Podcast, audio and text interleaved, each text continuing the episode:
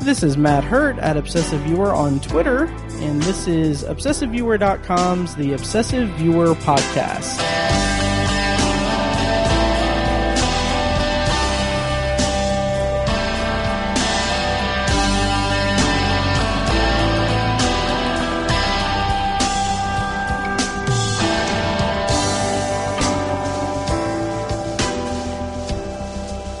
Hello and welcome to The Obsessive Viewer. We're a movie and TV podcast that covers a specific topic, be it genre, trope, movie, or show, each episode.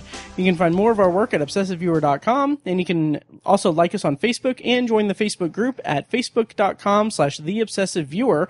And if you're in Indianapolis, on October 12th, we will be hosting our fifth annual Shocktober in Irvington event at Playground Production Studios in Irvington. Uh, you can find more information on that at shocktoberinirvington.com. Uh, early bird tickets are going to be going on sale here soon, if not already. Uh, just check out the Facebook page and the website for more information and to, uh, you know, uh, details about it. And once again, our episode sponsor is Horror Movie Yearbook, which is a podcast that takes um, a few different horror movies and contextualizes them and discusses them in contrast to the current events and pop culture of the year of release. You can find that at HM Yearbook on Twitter and at horrormovieyearbook.com. And so, yeah, this is um, our second episode back from our uh, impromptu hiatus, and Tiny is still not here, um, which he will be soon at some point. I, I know where he lives. We can go knock on his door. Yes, yes, we can. I did send him a message that was like, "Hey, do you want to record this week?" And he hasn't responded yet. So uh, When did you send him that message? this was like four hours ago. Okay, how's it so going? Uh, he's mad that I had Kirsten on. I'm sure. Uh, he's jealous. Yeah, I sent him. I sent him a message and saying like, "Hey."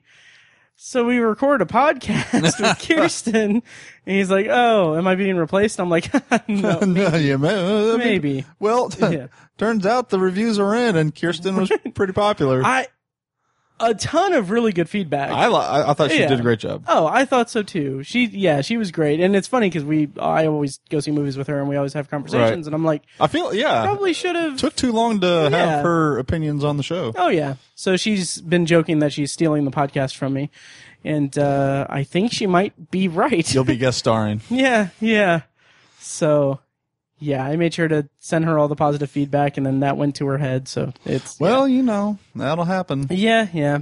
But she will be back. I'm excited because it's it gives a a different voice to the spattering of. Well, it gives you another person to sit there and hate on Star Wars with. That is true. That is very true. That's the whole reason why. No, I know. Yeah. Um. So yeah. So she'll be back. Uh. Fairly soon. I don't know. We'll see. But today we have Mr. Robert Fekkes, frequent guest. Um. But yeah. So we're here today to actually talk about Jurassic World: Fallen Kingdom. And Fallen uh, franchise. Yeah, no kidding. We'll get to that in a moment, but I do have a couple of news items that we have a lot of news and stuff because we haven't had a regular episode in a long time. But um, uh, what's up? what kind of new stuff has happened that you want to bring up? Anything? Um, I know I'm kind of springing that on you. Yeah, you are. No, uh, no time to research this or anything No. like that. I don't know. It's it, right now we're they released the first full cast photo from it today. Oh yeah, And that That was that cool. that was fun. Mm-hmm. Um, I don't know. There hasn't really been that Yeah. much of big news. So, you know, it's a su- it's a summer news or it's a summer movie season. So the Oh. news yeah. Go ahead. Sorry. no, I'm just you know news is sporadic. Uh, you know that you know they've they've come out and said that we're not going to release the title for Avengers till Right. near the end of the year. So I imagine we'll probably see something newsworthy come Comic Con. Right. Uh, when is Comic Con? It's coming up. Uh, I think it's in like two weeks. Okay. I want to say. Um, what do you do? You have any theories on the uh, title for Avengers? No, and I haven't even been thinking about it. I'm just Okay. kind of wanting the news to come kind of more, kind of organically. I don't I don't Yeah. want to sit there and Speculate. Right. You know, it's. I, I, I just want to see everything come as as it normally would. I- I'm not Right. going to stress myself out over Avengers. You and, know, yeah, and it's funny because like I, because in my new my new position at my at my job, my new my new job, um, I have a lot of time to listen to podcasts and everything. So like, what I've been doing is kind of binge listening to Slash Film Daily, which basically is a daily every every weekday breakdown of all the news stuff Oh, yeah. movies and TV. So it's it's really good as like because obviously Slash Film is a pretty big website and they Right. constantly post stuff. So it's like I don't have time to sit there and read every article. So it's Sure. it's a good um uh digestion of it. Is that the word? For? That'll work. I'll accept it. yeah um of of news for them from the day but like the thing that kind of gets me about it and just this is all across the board is the speculation like they're like oh we heard this Right. rumor about avengers 4 so let's let's beat it to death and it's like there's it's like there's nothing there it's there's no i just don't get that Right. I, I just and, and I don't want it to kill. I don't want to kill my excitement. Right. Just over speculation. And with Ant Man and the Wasp coming up, I'm actually Mm-hmm. hoping that there's almost little to no reference to Avengers in it. I, I- I, I, just kind of so, want too. to enjoy like a a very light uh, Marvel movie. yeah as like a palette cleanser. Right. Yeah. So I, I'm kind of. It sounds like that's what we're gonna get, and I'm Mm-hmm. hoping that's what it, we get. So I'm, I'm really looking forward to that. Yeah. Just for that reason, I, I, I really want it to just let me take a breather. right So yeah i'm looking forward to that I there is a news little news tidbit Huh. that did come out like a week or two ago. Mhm. That's not good news. Um, they're moving forward with another Ninja Turtle movie with the Oh, Michael Bay yeah. thing, and it's just they did they say whether or not it was going to be a reboot or they continuation? like the the articles that I read men had the word reboot in it, Okay. and I'm just kind of like, you know, if you're going to reboot the franchise, give it at least a half a decade. Sure. You know, Oh, just yeah. let's let's calm down, guys. Mm-hmm. You know, give it a half a decade. You'll have five years of of new comic book stories to maybe build on, Right. Um, and just let it wash out of Yeah. the public's mind for a second. Nickelodeon's already putting out a new Ninja Turtle TV cartoon show. Let that kind of do the job for a bit and just take a break Yeah. because that last one was just a piece of garbage. Oh, it was horrible. yeah. How would you How would you feel about something similar to like what they're doing with like Spider-Man into the Spider-Verse? Like, uh, Well, they they separate. They kind of tried that with the animated movie, and Oh, I- that's right, And yeah. I'm a huge fan of that animated Ninja Turtle movie. I thought it was really hmm. good. What what I would like to see, and I don't see them doing, is having more of a darker tone to the Turtles Oh, yeah. Uh, I think that would be neat, and I know that's not really financially feasible for the studios because they're going to get the money from children, Right. Uh, for a franchise like that. So Yeah. I, I get it. and there's Uh, merchandising to consider too. Right. And so I'll I'll continue to read the comic book and the and that that sustains me for my turtle needs because the comic book's fantastic. Right. So, but yeah, there's there's a little news tidbit. Yeah. And a final piece of news, and this will lead in somewhat to our review, but uh, so AMC released a movie pass killer kind of thing. legit A-list. legit killer because Yeah. movie like I read today that movie pass is out of money. Oh yeah, it is. It is. It is struggling very, very badly. Like for background, for those uh, like a couple years ago, I raved about MoviePass. You did. It was because like I had basically. I had, um, I think it was like my tax return or something. I was like, you know what? I've heard about this movie pass thing. I'm just going to pay for a year's worth of it and then see as many movies as I can. And that'll, it'll be a nice experiment. So I paid 400 bucks, got one year's worth of movie pass. The way movie pass is set up is that you, um, yeah, they send you a MasterCard in the mail that you basically go to the theater, open the app, uh, check into a movie, and then that automatically loads onto the card that you have the amount of the ticket. You pay for the ticket, and then you see a movie. So do that enough times, you're you're gonna break even, or it's gonna pay for itself. And so in recent years, I just did that for one year, and I saw like 69 movies with the Movie Pass in that one year time frame, Yeah. and I saved like almost two hundred dollars. Um, And that's which that's- is good. That's decent. Yeah. But the problem that I started having was that like uh like me and me and Kirsten uh guest last week, we'd go see movies all the time. Right. And it became a problem because I'm not a punctual person. and she couldn't buy her ticket until I was there to buy my ticket. Right. And I couldn't buy the ticket ahead of time. So when I eventually dropped Movie Pass, like whenever we go see a movie, we make plans like Tuesday or Wednesday. We buy our tickets. We have like our seats that we prefer, and that's it. And so I just said goodbye to MoviePass. And then here in the last two, last year, year and a half, two years, they went off the deep end. Basically, MoviePass started um, uh, selling their membership for ten dollars a month. Yes, and I almost got into it then, Mhm. but it the process to me seemed too convoluted. Yeah.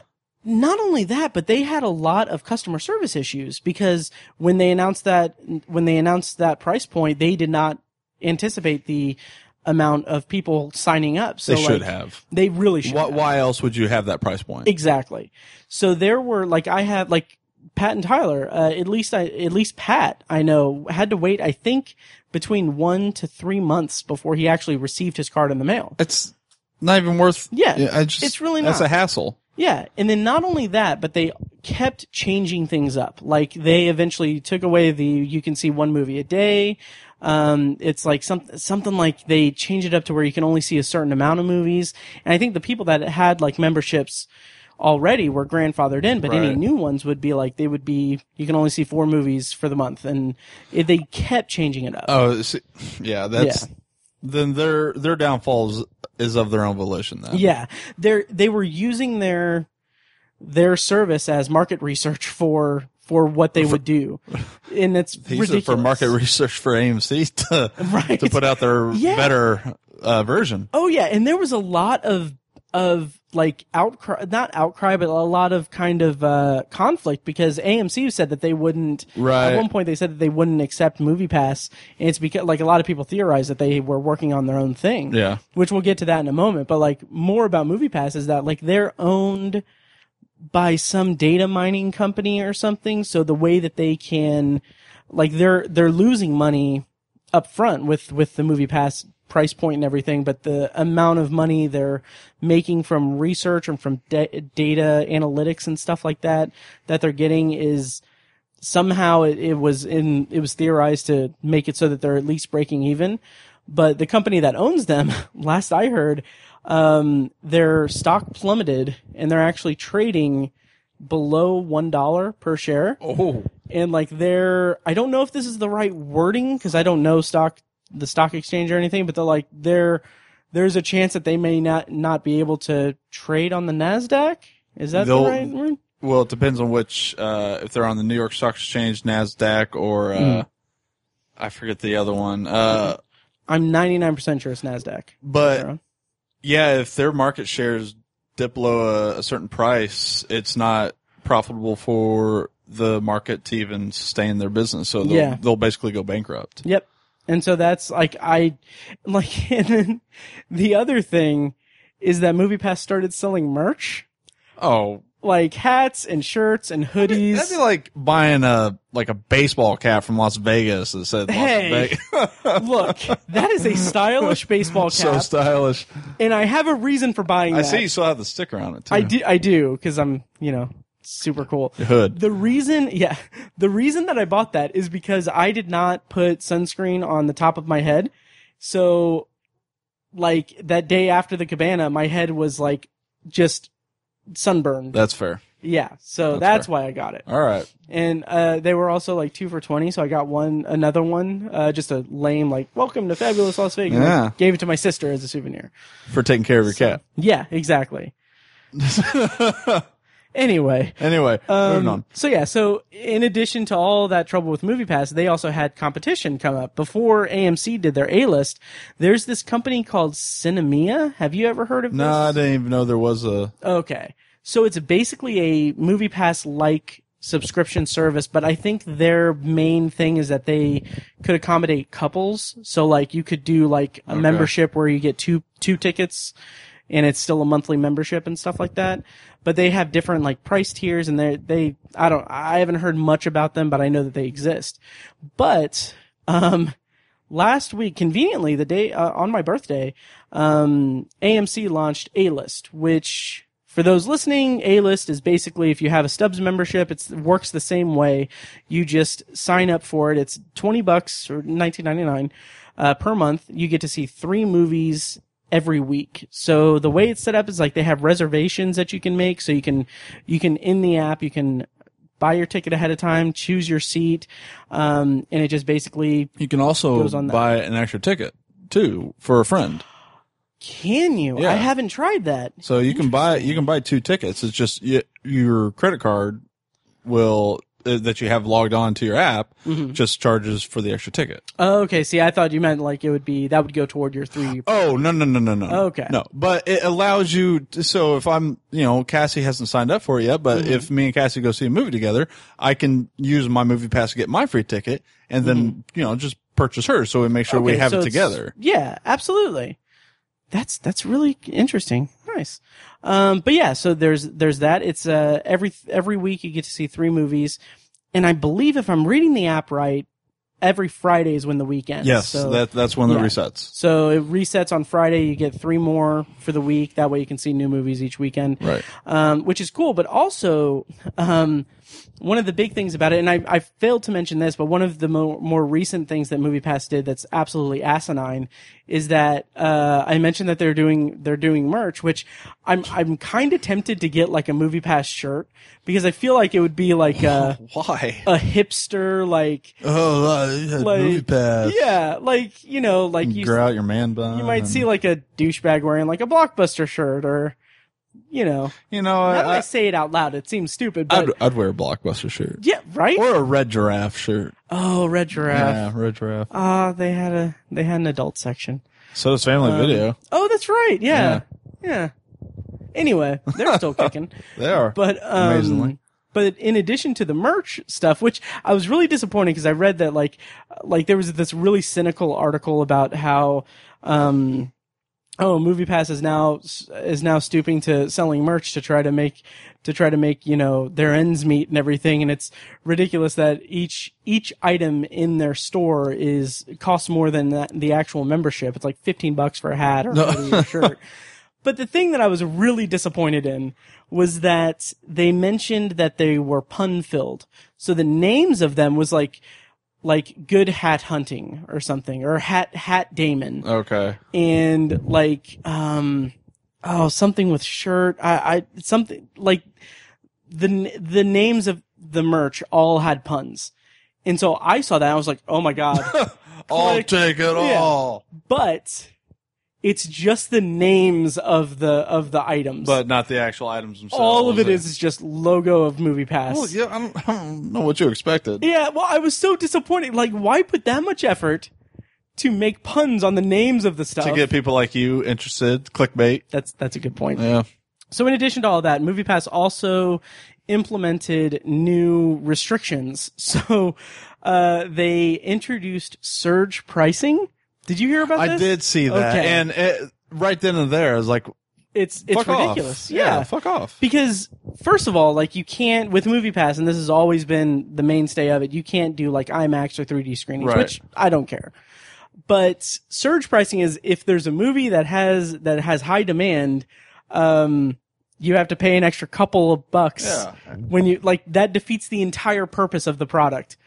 And uh, also, I guess that they were trying to um, throw their weight behind certain movies. So like they were trying to help promote like that that movie Gotti with uh Oh, God. yeah. Well, that's why they went bankrupt. yeah, well that's the thing like it's apparently a terrible movie but they're like promoting it and stuff and like it's it's been the object of ridicule all over the internet because of that. So, yeah. So anyway, this is a very long-winded way of and, and a way of saying that AMC now has has an A-list feature that you pay 20 bucks a month all that stuff. Um and what's interesting about this is that like I almost exclusively go to AMC's anyway. Me too. Yeah, Yeah. I mean that's closest to my house. Um, they're they've taken over a few movie theaters anyway. They took over the Carmike over in uh, Plainfield, so that's an They AMC did, now. Yeah, Okay. I'm I'm almost just waiting for them to buy out Regal. Yeah. Well, you know, and we, me and Tiny talked about this on a previous episode, but like the Regal over by here, Shiloh, it's like, I mean, it's a good theater, but I haven't been in that theater in years. it's, uh, the thing that I love about it is that they always have like the AC cranked. So like it's nice and cold in there and I love it. Fair. But the sound is terrible. Like it's it's horrible. Like I saw Blade Runner 2049 and I was like That's a very bass heavy. it it is, and like it's it's it's incredible. Like I regret not seeing it at like an AMC or Right. like a place with better sound because that that theater just they need to upgrade everything. But yeah, so so we both signed up for A List. Yes. and I've seen two movies with it now, and you've seen one. And I'll see another tomorrow. And as soon as I do, it'll come. It'll already have paid for itself. Yeah, exact same here. So, Oh yeah, like, I saw Sicario, and that was a twelve dollar movie ticket. Uh, normally, Mhm. and tomorrow I'm going to see Incredibles, and right there it's gonna. So as, that'll be at least ten. yeah. So Oh, yeah. right then, that's two movies Mhm. in the matter of three days, and I'll boom, got my money's Absolutely. worth. And that's that's perfect. Yeah.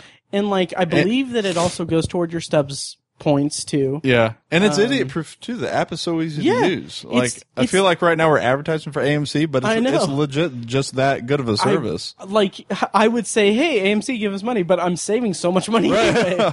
like, I mean, it's just it's it's like you said, it's idiot proof. Like Yeah. it's the same process of getting a ticket that I would do anyway. Like I would like be texting Kirsten, Kirsten say, Hey, let's get our tickets. And we would sync up like when we were going to get tickets and I can do the same thing. right. And like I've used it twice. And another thing about AMC A list is that it goes across the board with any type of ticket. So Which you I can can't. get- bel I can't believe that. I know. IMAX. Oh, and, yeah. And I, I'm I'm past the point where I get excited about IMAX. Yeah, me too. Uh, so, Solo was fun to see in IMAX. Eh. Yeah. Well.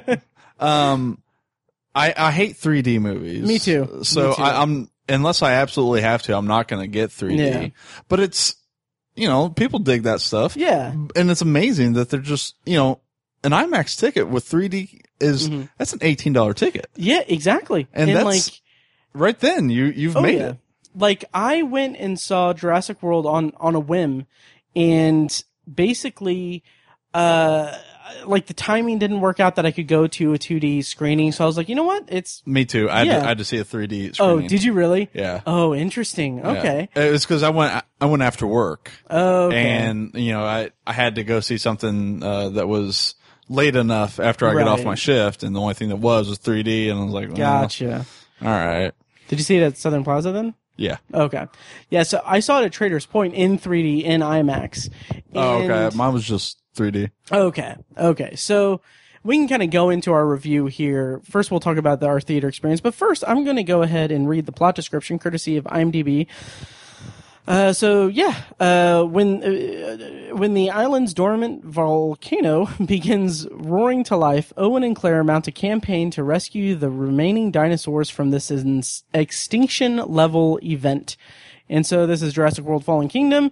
Uh, obviously it's the follow up to 2015's, uh, Jurassic World. And we are going to go into a non-spoiler review, and then once we hit spoilers, we'll put a spoiler warning in there. In there. So you saw it in 3D. I saw it in IMAX 3D.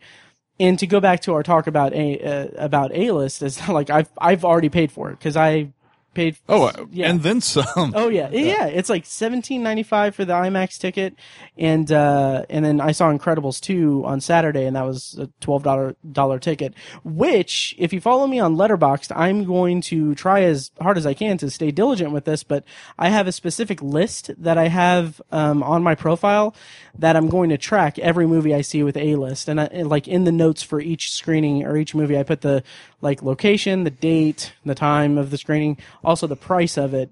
And so, like, That's a good idea. yeah. And another thing about A list that we forgot to mention was that it's a three month commitment, which I thought was interesting. I Did you thought that see was re- yeah. I thought that was really weird. I was like, Yeah. yeah, three months. That's Yeah. that's nothing. Like exactly, but like it's like if you want to cancel it, like you can't cancel it until you pay Right. three months. But also they do have a twelve month, um, like guarantee that the price won't change or anything. So I, I'm sure within which- a year or two the price will change. Yeah. I I would be surprised if it ch- changes drastically. Like Right. I I would be shocked if it rose five dollars. oh yeah, me too. And I would still pay five dollars more for it. I would too. Yeah. Oh yeah. But anyway, so theater experience for Jurassic World Fallen Kingdom.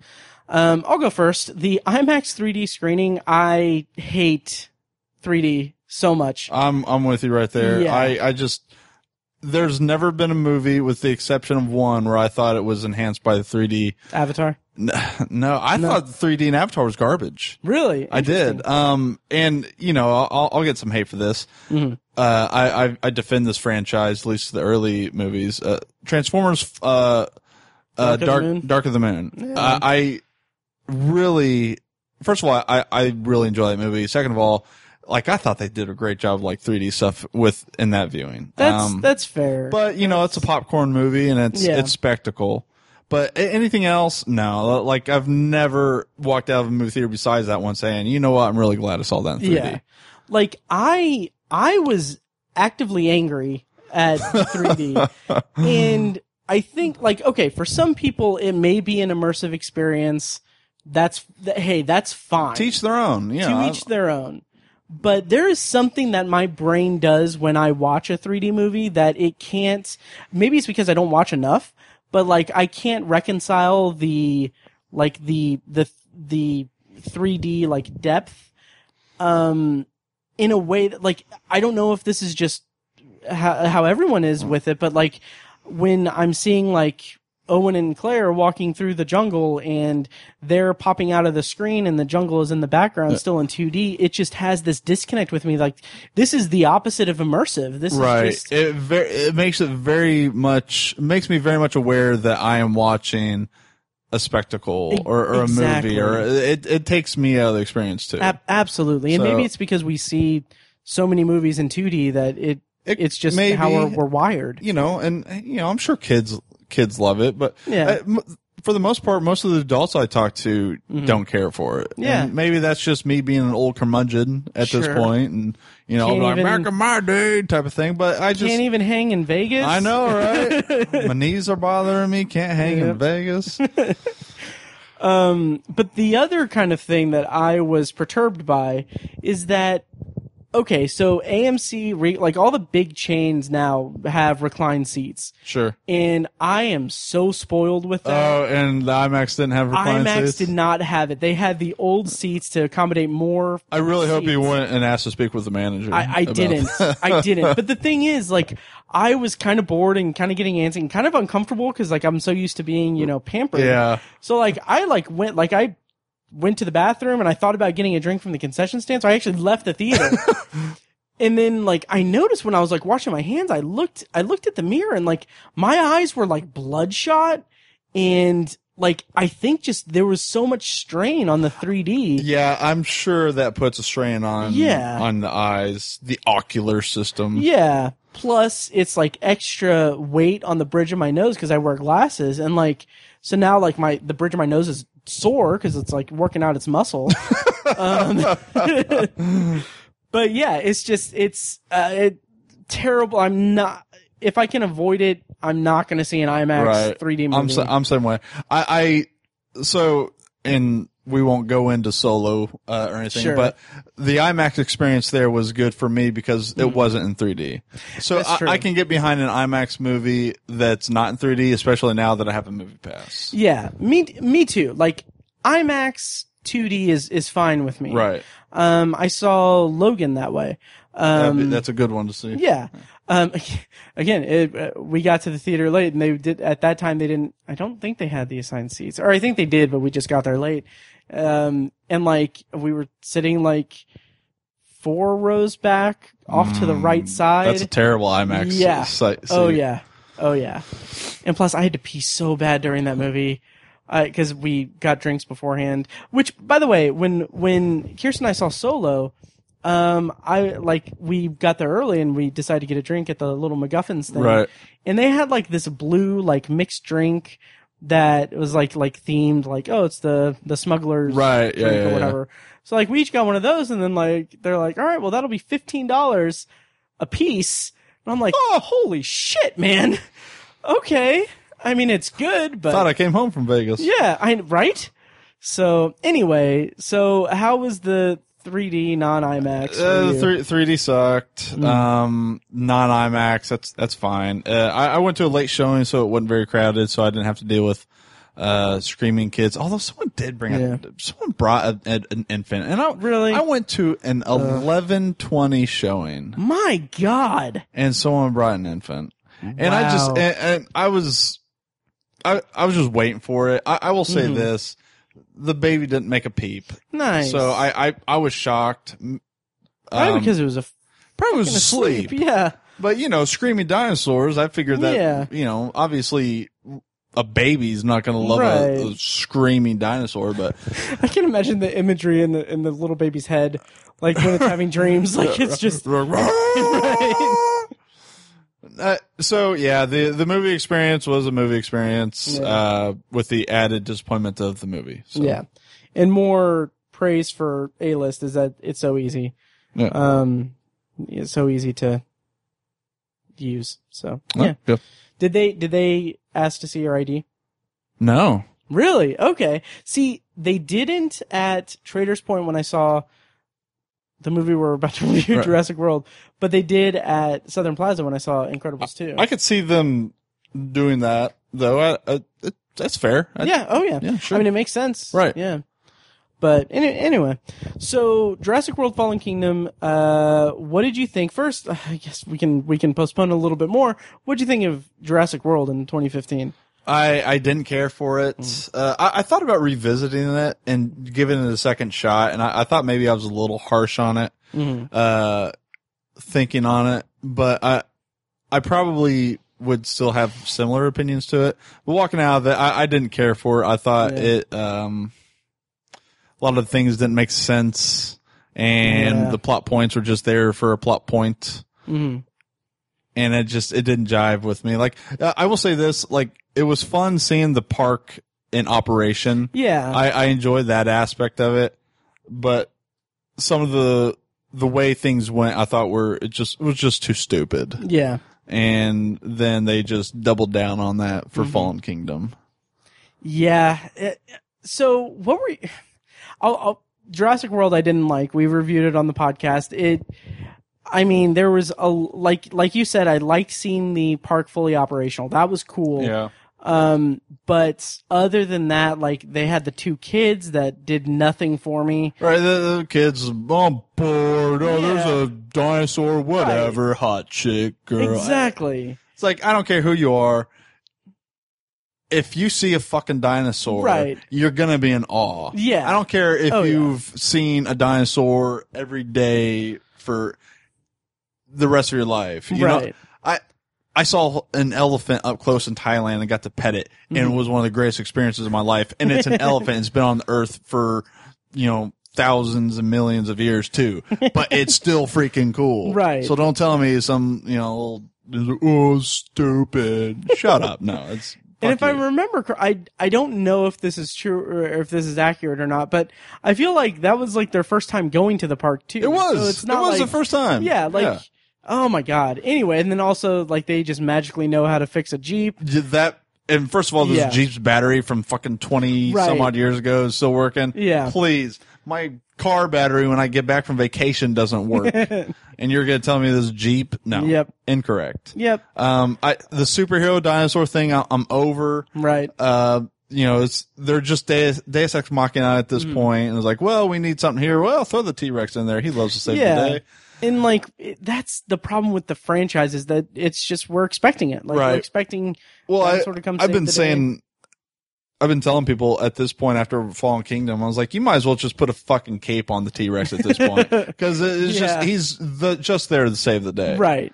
And right. it, that's that's annoying. Yeah. It, it was, you know, Spielberg put that part in the original Jurassic Park because uh, he said he wanted one last, he wanted the audiences to have one last awe-inspiring moment with the T Rex. Right. And I love that part. Yeah. You know, Oh, I it- it's that that scene still works for me, Mhm. but it doesn't continue to work for Right. me. The appeal of that scene is that the entire movie, the T Rex is the top dog, like the thing that you're most fearful of, the most, the apex predator of the park, and then to have it come around and like throughout the movie, we're like, oh wait, you know, these Velociraptors, they're they can open doors and shit. They're, Right. they're they're a lot more cunning and conniving, and to have him say like that's such a cool.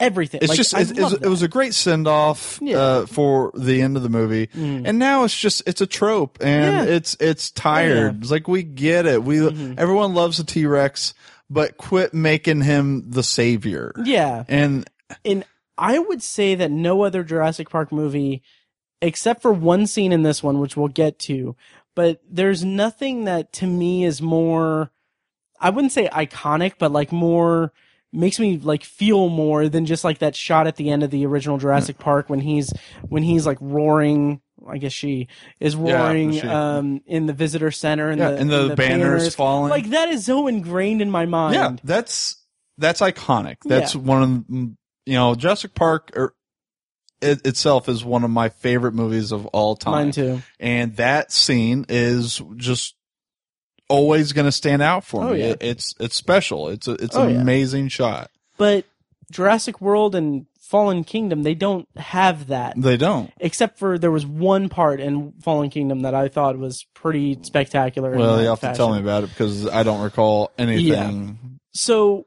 going into Fallen Kingdom, like first of all, uh, were you what were your what were your expectations? I was Did you just go on expecting to hate it, um, Mm-hmm. but it was a Jurassic Park movie. I so I'm gonna see it. Mhm, I I love Chris Pratt. mhm.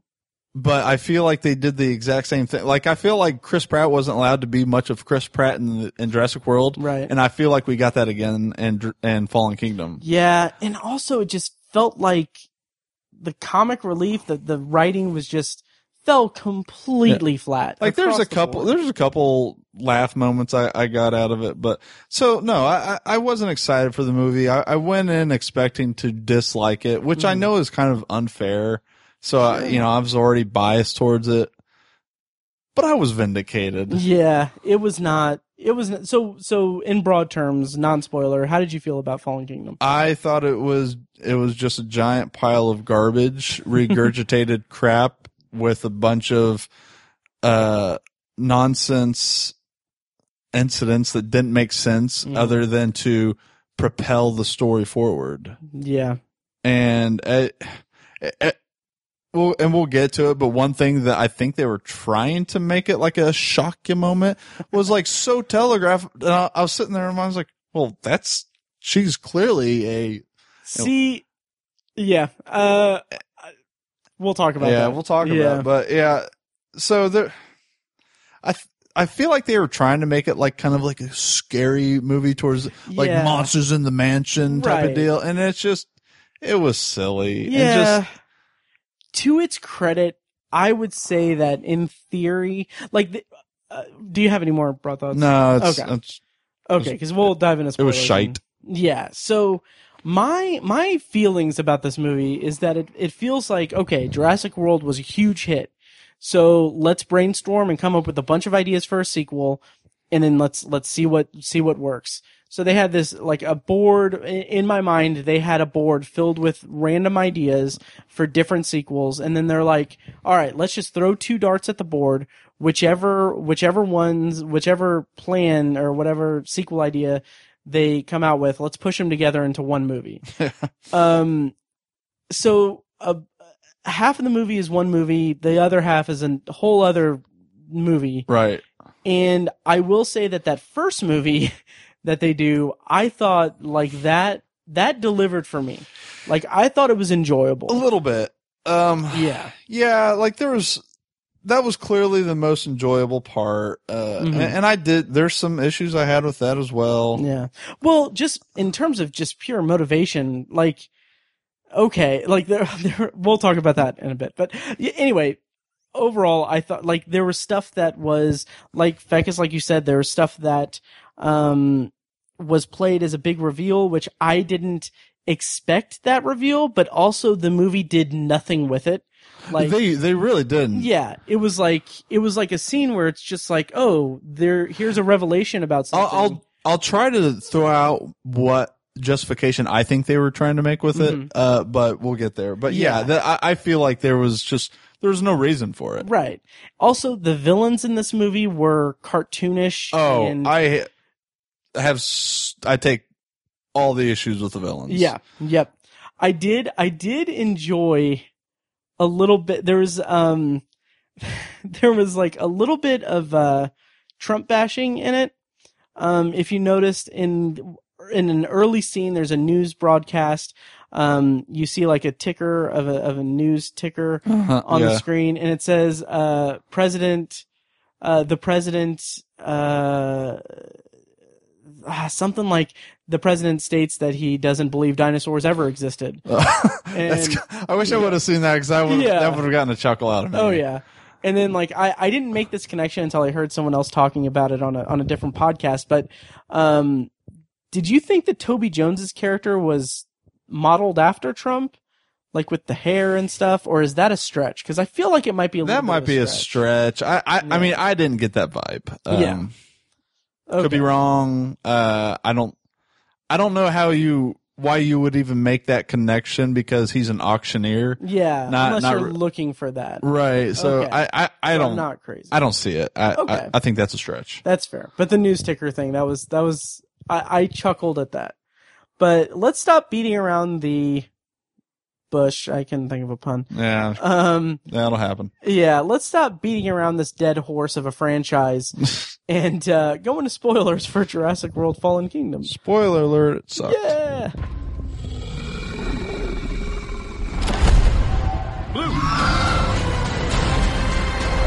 If I don't make it back. Remember, you're the one who made me come here. I'll be all right. These creatures were here before us. And if we're not careful, they're gonna be here after.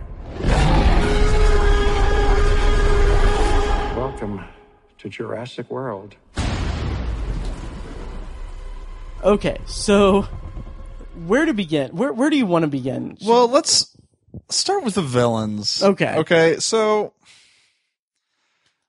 clearly, our, our villain here is trying to.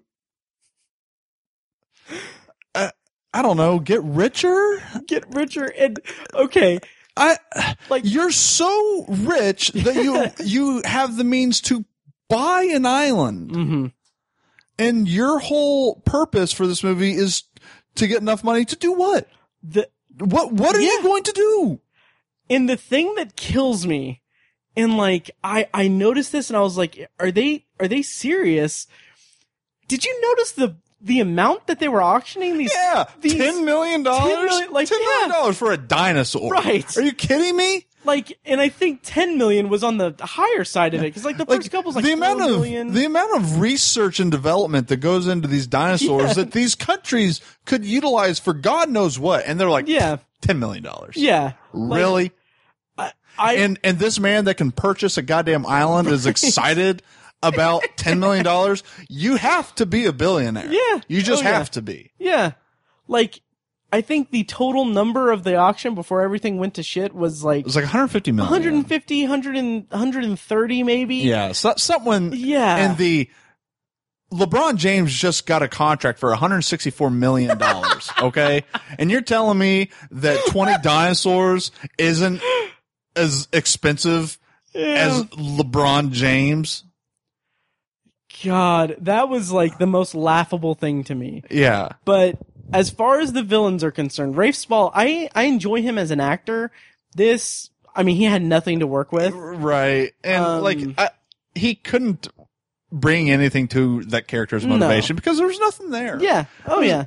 And like uh we're kind of jumping around, but I do want to mention this is something that was pointed out on another podcast, but um he's the first character in this franchise to murder another human being. And I thought that was interesting. Um yeah. I guess that's Yeah, because the death always comes from, you know, dinosaurs, Dinosaurs, and everything, but like he, you know, kills James kills James Cromwell. Cromwell, which also the most incompetent human being on Yeah. the face of the planet. Did you not know that they built this entire dinosaur auctioning facility underneath your goddamn house? Like they ha- even have a track to bring the giant cages to the giant massive room. Right. I was like, did you like no one built that room for any other purpose except for auctioning dinosaurs. Right. You didn't know this was happening? Jeez. Yep. pretty pretty terrible. That and then let's let's go ahead and talk about the clone thing. Okay. Like So did you? You didn't see it coming? I- like I the didn't first. see it you're coming. a spitting image of her. okay, she's the clone. I I didn't because to be fair, I wasn't paying as close attention to that. So I didn't like it took a couple scenes to really like get get the fact that oh this is a mystery here. Okay. Um, cause they mentioned like, oh, she died in a car accident. And then there was like the thing I'm, the I'm a little disappointed in you, to be honest. And see, this is the thing. I really thought that they were building it up to reveal that she was like the daughter of, um, what's her face from the original movie. But it's a genetics. It's genetics lab that And- specializes in cloning. I thought that they were going to connect it to the original movie in some way. I think you were trying. I, I think you were just overcomplicating that. I- like as soon as James Cromwell when she goes, "That look like my mother," you were a spitting image. I was like, "Oh well, then that's she's a clone." See, yeah, I just, I didn't think, and like, in theory, I think that that's an interesting way to take the franchise because I'm all about adding science fiction to science fiction.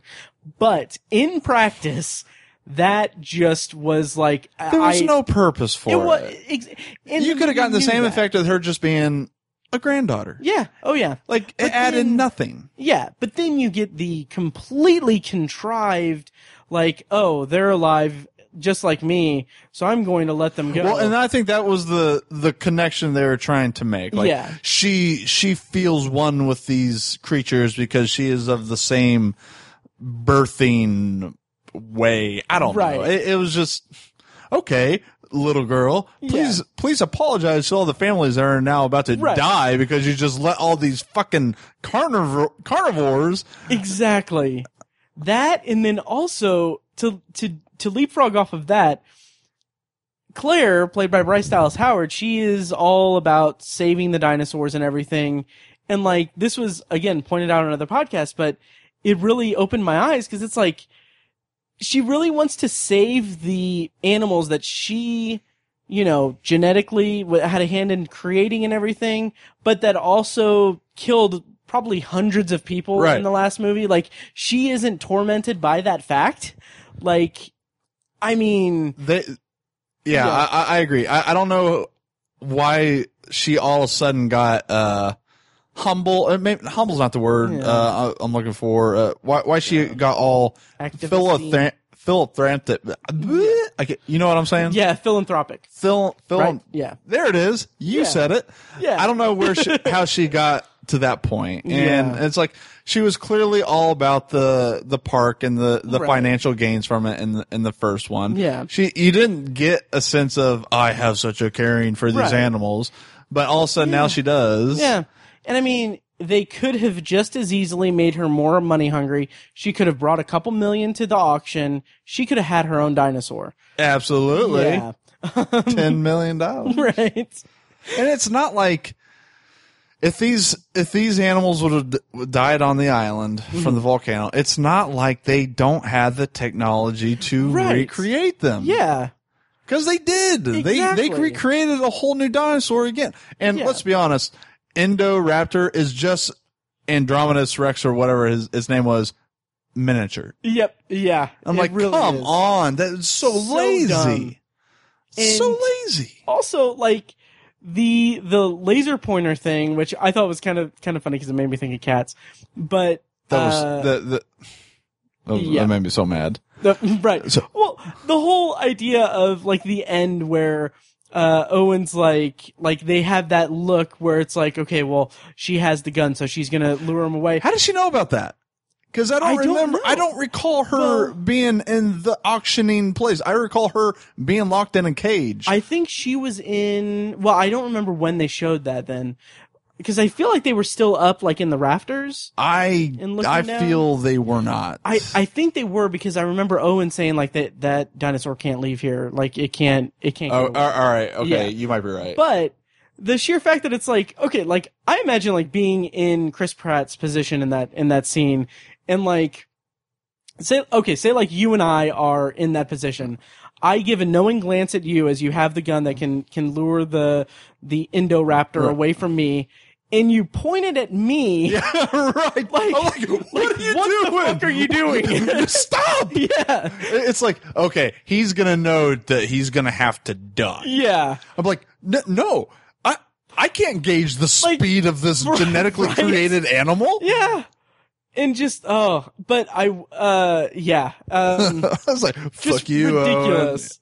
But like the whole idea of her like uh, like them wanting to save it, it's like it's just it's uh I I don't know, but in addition to all of that, I will say that when Chris Pratt does his whole badass like knocking down the security guys at the auction thing, I hated it. I I loved it because all I thought was like I want everyone in this room to die because you know they they set it up oh they they want to just you know, Okay. I kind of felt that But it was the I'm Chris Pratt and I'm going to take Oh, down totally. every single one of you guys one at a time. oh yeah it was It, it was it was it was just that moment. stupid trope where okay guys wait your turn. We don't want to make this unfair. It really was. And, and like he would just knock one guy out move on to the next one knock him out move on to the next one. Like and it's just like guys we, we should be past this. Yeah.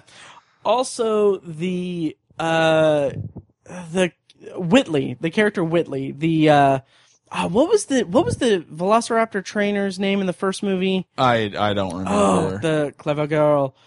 Anyway, this Whitley guy Oh, you mean the uh, in Jurassic Park? In Jura- in the oh, first one, yeah. Muldoon. Muldoon, yes, yes.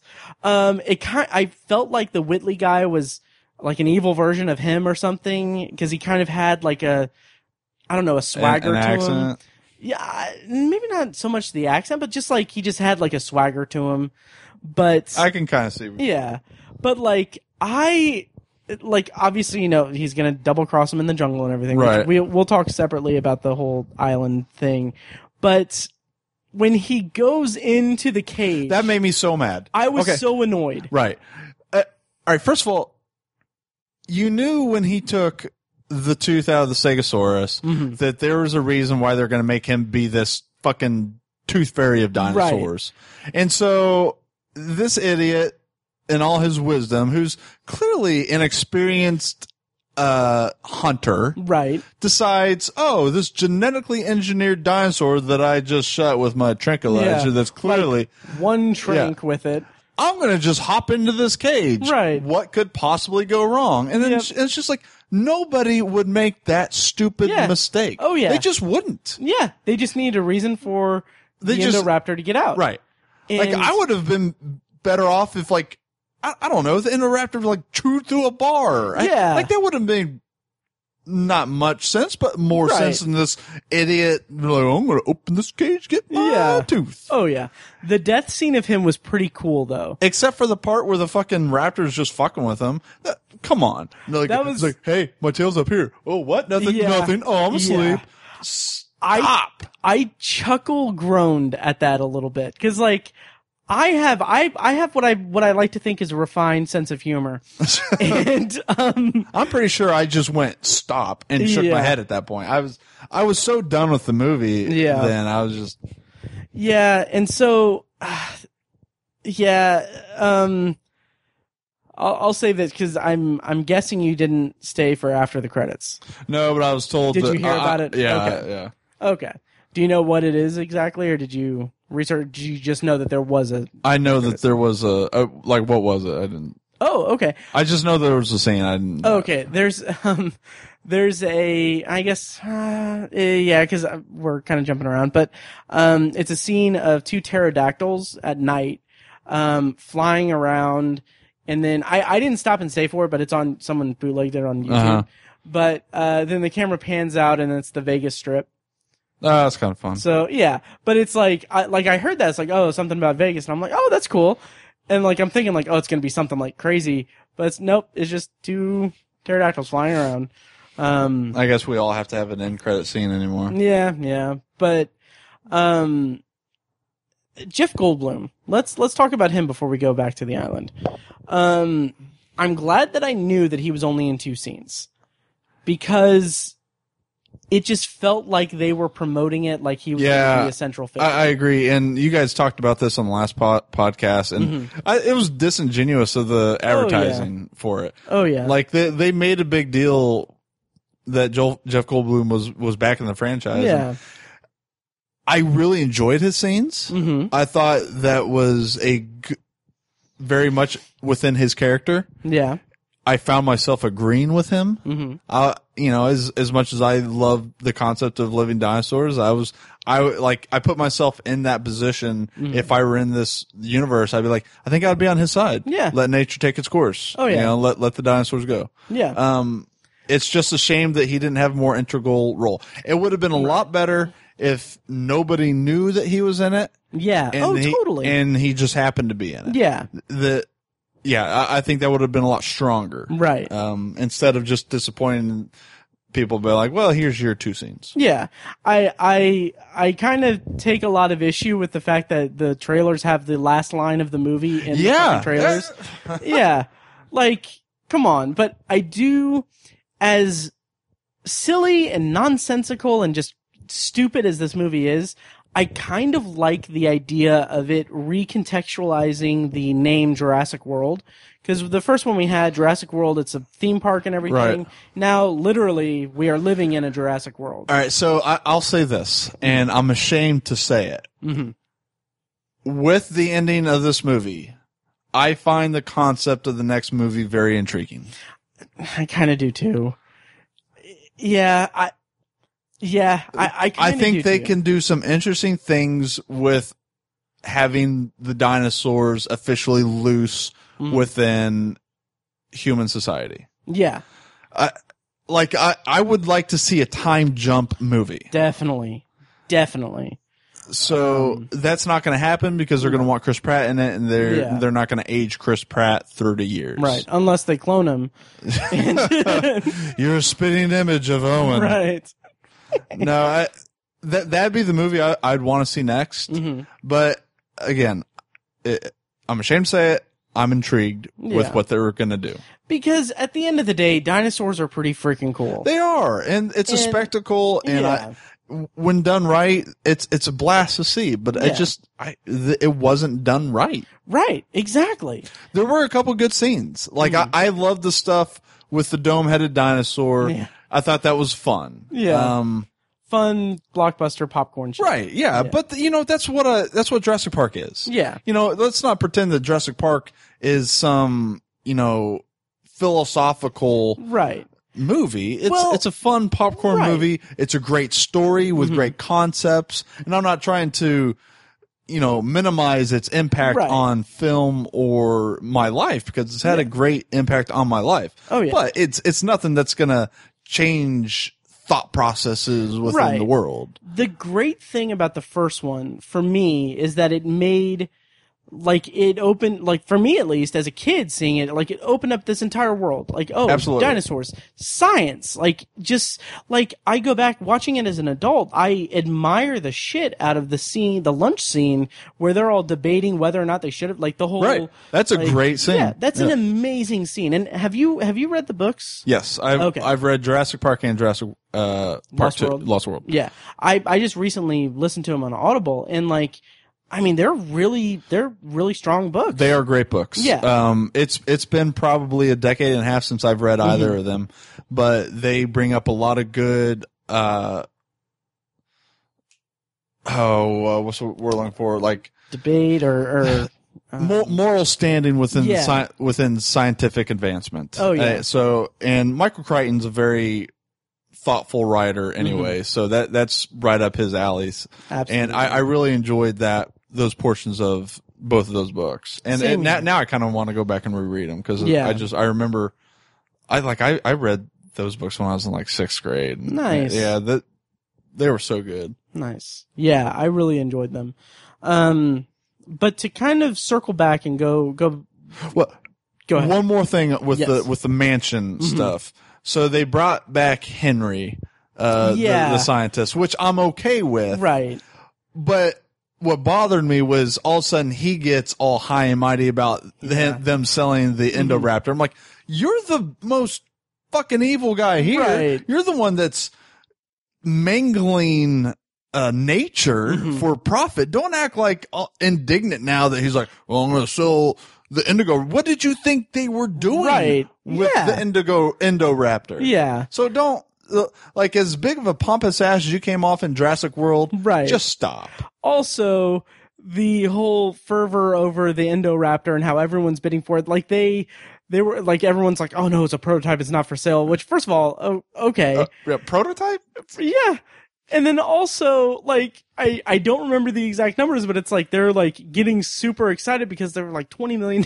right. like oh my god, like you know Oh. how rich you have to have been to make dinosaurs. it's just oh my god but um i okay so before we go to like the actual what i thought were decent parts of the movie um Better this parts of movie, the movie. yeah this movie focuses a lot on blue and owen's connection and i just want to say while we're still talking about the house um the maybe one of the more eye rolling moments for the entire movie for me was the scene where blue knows that everything's about to explode around Oh, I know. It's like, out, out of here. Yeah, I'm like, okay. Uh, So Chris Pratt had his action movie, action hero thing. Now, now the Blue does. Velociraptor has one too. You know what though? At this point, it wouldn't shock me if you know the Velociraptors start doing accounting. You know, they they just Yeah. we get it. They're they're smart. Yeah, but and I, I and I'll say this, and He- I'm like not, Blue had his like karate moments too. Oh and yeah, I was like, oh yeah, stop it. yeah. What I and I, you're gonna think that I'm joking, and you're going to think that like I'm putting myself out there for ridicule from everyone listening to this podcast. But the scene in the bedroom where the Indoraptor is going after the girl, and then Owen is trying to like he's you know he's trying to get him away from from her or whatever, and then Blue comes in and saves the day. I, I Nah, it- was that the moment you're talking about? it, no, no, no, no, no, no, no, Okay. no, definitely not. I mean, it's still like I was still pretty much checked out, but I felt like the connection between Blue and I thought I was an eye roll moment, man. Well- I was just like, that, and then also just like the the the videos of of now, him. now I, I will say this: I I enjoyed Mm-hmm. the videos with Baby Blue. Right. I thought that was really neat because while, while I don't find it utterly ridiculous that Right. these that this man has a connection with this Mhm. animal, I I like so uh, seeing the background to it was intriguing to me. Yeah. I enjoyed that. Now I think they they went a little far with Sure. how capable Blue is. Yeah. but yeah, that that part I I did find Mm-hmm. enjoyable. But and this this is not a joke. As a cat owner, Oh Jesus! No, I it honestly resonated with me a little bit. Like a little part of me was like when when Blue comes into the comes to the rescue, I just um, imagined her and, Let me just spoil this for you. Pizza will never rescue you in any scenario. know but like I just imagined her in, in in the the voice I use for I'm I'm secure enough to say the voice I use for pizza, saying like no, don't mess with my daddy. Like yeah. I just imagined that. Like she was Pizza, are you hearing this? yeah, sure I am. Yeah, he is. Um anyway, she is. She, sorry. Um, yeah, but no, I will. I will say when she hears someone outside, she does do a cat version of a growl. So yeah. Neville growls So- too. well, that he's also a dog. He's supposed to. yeah, but I'm saying cats that are self-sufficient. Neville's don't going to be able to save me from anything. You don't know that. You had a chicken for a while, and that chicken never attacked you. That chi- I had to throw a snowball at that chicken to keep it from attacking Neville. Well, I mean, your dog is Yeah. not as strong as pizza, but Probably um, not. Yeah. But yeah, no. Uh, but yeah, she gr- she growls at the door because Yeah. she's protecting her daddy. Um, Good job, pizza. But anyway, All yeah, right. thank you. Anyway, Is she on the desk? yeah, she's Oh, on this. She's weird. Uh, it's our Godzilla moment with all my pop figures. but anyway, um, so let's talk about what I think is the movie's strongest sequences. And I agree Um, that it is. Yeah, the island stuff, which, by the way, um, the idea of the active volcano erupting and everything is cool, but also it's three years after Jurassic World. Like, that park was doomed either way. Yeah. like, I have. I'm not a geologist, mhm. but I feel like they would have been able to f- know that that volcano was probably going to become active. I don't know, because Hawaii. They they know that's an active volcano. Yeah, but they didn't like. It's not like they're. It's not like they knew like, oh, it's gonna, it's gonna erupt or anything. Is that what you're saying, or just that it could potentially erupt? You- I would never put a billion dollar theme park on an island that might erupt. Right. That's all Yeah. I'm saying. Uh, that's fair. Like I've been to Hawaii. Hmm. They don't put buildings and houses around areas that are likely to be swallowed by lava. Sure. Like the eruption that just happened in, in Hawaii, there was like 10 houses that got lost. that's true. That's fair. you know, But it- how many dinosaurs? all of them. Yeah. all gone. um, my it, one of the biggest issues in the, I had with the the island sequences. Mm. So the movie starts off that the whole world is watching this transpire. Like Yeah. every every news outlet is pretty much filming this island because the last remaining dinosaurs from this experiment are about to die in Right. this volcanic explosion. You have every news outlet with a camera pointed at this goddamn island, and nobody saw this corporation go in and start rounding up dinosaurs and putting them on a goddamn boat. That's actually a really good point. That, made me so mad. like they literally Wow. make it a point to show news cameras Right. filming the entire island, except for this part. Wow. I, that did not. I did not even. That did not even register Uh, That with me. that bothered me Wow. so much. And that's true. That is that is true. Um. And I don't know if you know this, but Mm. there's these things called satellites. Uh huh. They also can show images of live feeds. Right. Turns out the news corporations have access to that too. Mm-hmm. That's that's a fair point. That's a fair point. I know it is. Yeah. the actual mission I thought was cool. The escape. I, okay, the escape was cool. I, I, I enjoyed it visually, like the Yes. whole It, it was, gyrosphere thing. it was well done. in Yes. the water. That was well done. Except for the T Rex saving the day again. Right, right. So, all right, and here's here's an issue with me. Mhm. All right, so every single one of these dinosaurs instinctively are running away from the explosion because that's what any animal would do. That's what a Mm-hmm. Human would do. That's what they would feel the danger. hmm This T Rex is just gonna stop. It's like, oh fuck, I better save these idiots. I mean, yeah, no, that. T Rex would just keep running. right. No, I'm gonna sit here and I'm gonna pick a fight with this dinosaur. Fuck this guy. so stupid. Yeah. Also, I thought that it was really silly for Owen to be just like, you know, under the the trank and then like him waking up boom. yeah. Uh, yeah. and him waking up to lava coming at him. Like in theory it's an interesting like escape, but it's just it felt too weird cuz like he can't move correctly. Here's the so- thing. That trank was designed to knock out a dinosaur. Mhm. And then a 200 Yeah. pound man is going to come to after a few minutes. Right. No. That's that's that's And again, that's, and I- might be being too picky about it Right. because But it- we you have to have a suspension of disbelief. yeah, but it And- makes it contrived. It, it, a little bit. And it, now the escape sequence with him was, it was kind of neat, visually, uh, appealing too, but, Yeah. you know, it's just, I have a hard, I, I can't overlook everything. Right. So, and that, that part was just kind of like, okay. And if the plot isn't engaging enough, you're going to look for those True. inconsistencies. Now, I, I did enjoy the part with Claire and Franklin and the girl inside, or not the girl, the girl was with Owen, but mm-hmm. Claire and Franklin inside the bunker. Is it Franklin or Malcolm? Franklin. Franklin. Okay. Okay, yeah.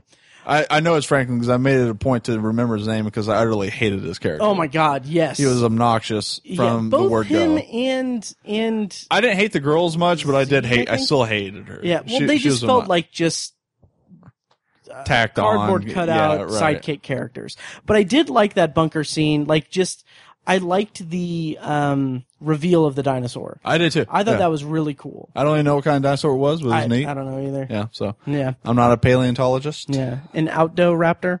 Um, but uh, that was cool. Like there were some like visual flourishes to the movie that I I actually enjoyed. Um, that and then the scene that I was talking about was the scene when they're leaving the island and you see the Brontosaurus. Getting, Um, now I will correct you on Was it- this. is there it are no, there's no such thing as brontosaurus. okay, It, brontosaurus was a composite of, of many different uh, long-necked dinosaurs. Okay, Oh. all right, that was a brachiosaur. Brachiosaur. I don't know why I know that that weird tidbit. I think it's yeah. I I, I learned something today. yeah, whatever. So the brachiosaur. Um, yes, I, that was a good. That was a that good was, sequence. Just the too. imagery of it Right. was really cool. I agree. Um, and like it was it was poignant to It an was, extent. yeah. yeah. Um, and the, uh, brachiosaur, you're not getting on the boat. I kind of like that. yeah. Uh, you know, and the uh, the imagery of the dinosaurs falling into the water too. That was, Oh, yeah. that, that was kind of haunting. Yeah. you know, so it's, you, you felt bad for them. Yeah, you know. these animals that you know didn't ask to be brought back. Hey, Right. there was some veggie eaters in there. That's okay, that's true. so Yeah, they didn't hurt anybody right. except for unless you're like, oh, grass has rights too. That well, you know, yeah. if you cut grass, it has that smell. That, That's right. That's It's it's crying hurt. out for Yeah. help. So Oh yeah. Did you not see the happening? I mean, I, come on. I wish I hadn't, but uh, yes, I did. Um. So yeah. So that that whole sequence I thought was was one of the high points of the movie, and yeah, but then it just went I didn't like off the, the, deep end. like you. You knew the hunter was a dick, Mhm. but the whole t- the turn. uh, I, I just I yeah. I was just like, eh, it's expected. yeah. I, it just it's silly. Like Mm-hmm. we're we're not gonna. No one's gonna kill anybody on this Right. endeavor, and that I, I would never have believed that you know the the rich guy that wants to be richer would Mm-hmm. Advocate. Okay, well, we're gonna bring this expert on here. Just make sure he doesn't come back. Right. Like no, like uh, the whole plot of it, like the their whole idea, like it's uh, it. Oh god, it's it's ridiculous. Like, also, why do they why do they need the dinosaurs? Because they can just make their own other ones. Like, no, I, I don't have a problem with his reasoning for the expedition or Mhm. his, his cover reason for the expedition. yeah, That you know, you have a new sanctuary. That- to- yeah. that that's that's a very neat idea. That you know, leave the dinosaurs alone. These are the last living dinosaurs. We're no longer going to make dinosaurs, Mm-hmm. Right. and we'll let the last ones live out their life in peace on this island Yeah. secluded. That's a very cool concept. yeah. Okay, I get that. I like the the term like de-extinction, like or de whatever they used. To Oh, I don't describe recall. It. Yeah, they said something like I, I I don't know. It's like de-extinction or something or extinction. I don't know, Dick. but um, it's not extinction. Right.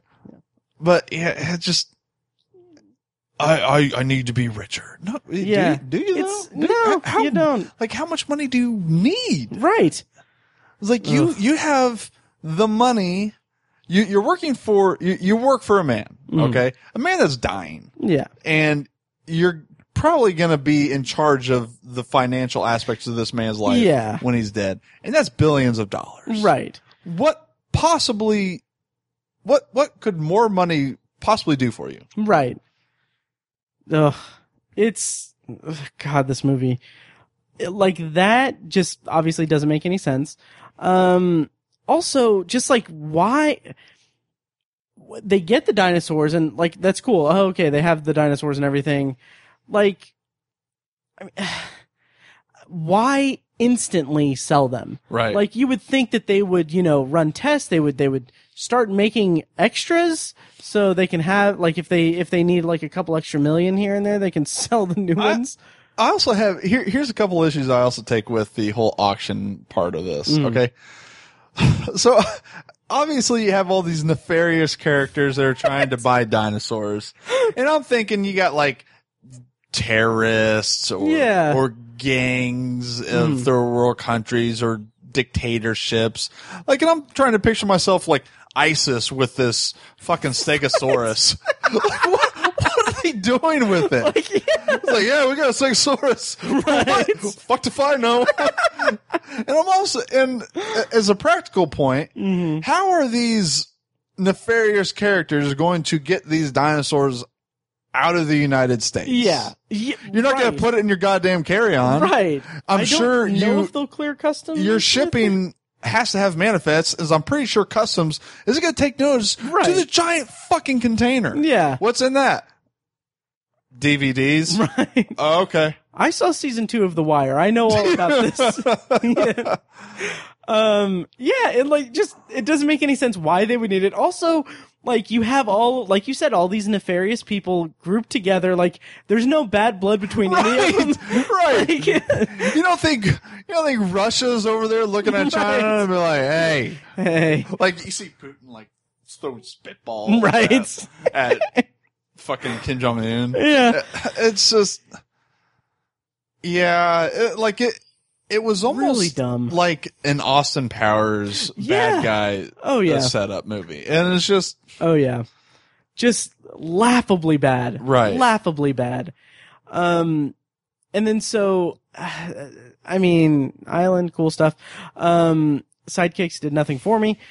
The opening sequence, I thought with some issues, like there were a couple issues with it, but like for the most part, that opening scene of them going in, getting the, uh, um, Indominus Rex bone and then getting attacked by the T-Rex and, and, you know, getting swallowed up by the sea creature thing. You know, I I almost completely forgot about Yeah. that scene, and I will say this: I quite enjoyed that part. Me too. And I think a lot of that is just, I mean, the, the, it's night, it's dark, it's creepy, It was, it's it was very stormy. It was very reminiscent of the first scene in the original with them uh, getting the raptor into the Mm-hmm. Yeah. pen. Shooter. Shoot off. Yeah. Um. yeah, that was a good scene. Yeah. The one complaint is, uh, the guy, like, the, the guy who lost communication and the people in the helicopter are yelling at him to hurry because there's a fucking T-Rex right behind him. Right. And he's like, what? I can't hear you. yeah. This fucking ninja T Rex is sneaking up on me. Like, No, but you know the the same argument can be made in the first one too. It's like that T Rex did an awfully good job of sneaking into this building. and- That's and- true. But also, you see, like you, you've had, you've been communicating with these people in a helicopter. Suddenly you look up and you see them Yeah, screaming. panicking. I was like, I pro- I better get my ass Yeah, moving. you're on an island with fucking Right. dinosaurs. What possibly could they be Yeah. yelling about? Oh god. Yeah. All right, They I'll better not have. They better not have spilled my yogurt on there. I'll I'll give you that. Yeah. but you know what? To be honest, that was probably the most enjoyable part of the movie. oh me. yeah, it was just the way that it was filmed and and the way that it played out was was really good, and it set a good tone that the movie just did not. yeah, it didn't Me. fulfill. Yeah. So. So It's a shame. yeah, so we kind of mementoed this review. Yeah, we did, didn't Yeah. we? Yeah, Um. that's fine. Yeah. So the trailers before the movie. Um, no. So uh, kind of overall, um, where would you rank this in the franchise? Um, well, it Jurassic World was better. Um, I can't. You know what? I think I would even say uh, Jurassic Park three was better, and Jurassic Park three was just a a sequence of events pulled from different ideas into a movie. Yeah. Interesting. And um, I'm gonna have to say this is the worst one for me. Interesting. I see. I don't. I don't think I can forgive Jurassic Park three because I was at least somewhat interested with some of the sequences in this movie. Like, like You I know said, what? That's fair. I'll yeah. I'll change that. Jurassic Park three is the worst because there there were some concepts that. Okay, yeah, that's fair. Yeah. Jurassic Park three is the worst. That that mm-hmm. is a giant pile of garbage too. Yeah. But I, this movie is not better than Jurassic World, and I did not like Jurassic World. Right. Even though it made me, even though this movie made me think of my cat, um, I just I couldn't get behind it. Um, yeah, and ugh. like it was funny because you mentioned that you saw it. You texted me and said that it wasn't good and everything, and then I was like, okay, well, I'm just I'm not gonna see it. I'm just I, fuck it. I don't care. Yeah, it's one of those movies you kind of have to go see. though, Yeah. especially And- yeah. and I had no intention of seeing it. And then A list happened. so I'm like, oh well. You know, there's gonna be a lot of movies that I see that I never intended to Oh, yeah. because of A list. Oh yeah, And that's gonna be all joking aside, Uncle Drew will not be one of them. Well, wait for its Oscar post, and, then- you'll go back and see it. uh, they'll get a Oscar nod for makeup. Yeah, there was there was a headline that was like, uh, "Uncle Drew has something has something in common with Space Jam, and it's not basketball." And I'm like, I don't care enough to click this. Right. Like, this is a weird. I'm like, I believe you. right Moving on. yeah. um so yeah, so uh, Jurassic World: Fallen Kingdom not good. Uh, You said that you're intrigued. I'm intrigued by by the, the premise of of the, the third the- one. Yeah, I am, and it makes me mad that I am. yeah, yeah, and I'll probably see it, probably, but yeah, just was not a fan. Also, probably the most egregious thing that it did was, granted, it didn't have the kids back from Jurassic World, but we. I want to know what happened to that marriage. Exactly. We've gone through two movies. We still don't know if they're divorced or not. Is the brachiosaur part the part where you were talking about that was the? Oh yeah. Okay. The, right. Just the shot Oh, of it. okay. Yeah. Uh, which I just thought that was just beautiful. It was a beautiful shot. Yeah. It was a beautiful shot. Um, yeah, and you know, Chris Pratt has the charisma to make me more interested in the movie. But the, I don't. They don't let him out. True. Yeah. And, and the script did nothing. Like, eh, like it just felt so stilted. Like the comic relief that's supposed to be comic relief just felt so stilted and just Yeah. not not effective for me. So Like the the one scene that I really thought was very Chris Prattish was the uh, part, and they had it in the trailer where he's like, "If I don't come back, just no, I'll be all right." That was. Yeah, like, I- that- that, that was good. That was very that was very Chris Pratt. Chris Pratt. That was a very Chris Pratt thing, uh, and it was well delivered. And and when it happened in the movie, I'm like, all right, Right. That's, that's a good line. it that's is- it that's is just a good, line. Yeah. Yeah. Um. Yeah. So I think that'll do it for our review Yeah, of Jurassic World: Fallen Kingdom. Can't wait to see it again. Oh God. Well, that's the thing with with A list. I'm gonna leave here and go see it. yeah, right. Um, and so we're gonna round out the show with uh with a section on potpourri, which is our section of the podcast where we talk about whatever we want, as long as it smells good, things we're looking forward to, things we've seen, uh, just anything we want. Before we get to our parts of uh potpourri, um, I do want to mention because we talked about Vegas. What, like, when it comes to traveling, like being on the airplane and stuff, do you like bring movies with you? Do you like what? I what did da- you watch on this trip? On trip? this trip, on the way there, I uh, downloaded my digital copy of Baby Driver, Oh, nice. watched it, and I have a Nintendo Switch, hmm so that's great for travel. Nice. And on the way back, I didn't, I was una- unable to download anything else Mm-hmm. uh, for time constraints, sure. and so I just rented uh, Game Night. Oh, okay. How was that?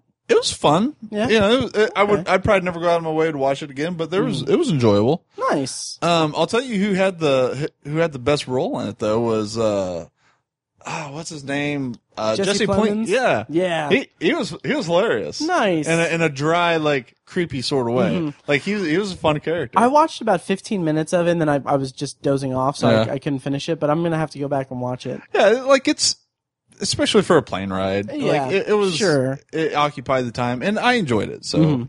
you know. Interesting. So this was the first time I've been like on a plane, and since the last time I went to Vegas, actually. So it's been a few years. And uh, I, on the way there, oh, on the way there, I just listened to audiobooks. So I was listening to Duma Key by Stephen King. Um, check out Tower Junkies. It'll probably have a new episode at some point in the future. I don't know. um, and then on the way back, I was just so just out of it. Like I had downloaded a bunch of stuff to my tablet yeah, um on Netflix and then also on Amazon Prime. I had like like the full season of Lore and a few things on Amazon Prime that uh like Escape from New York and a couple other movies.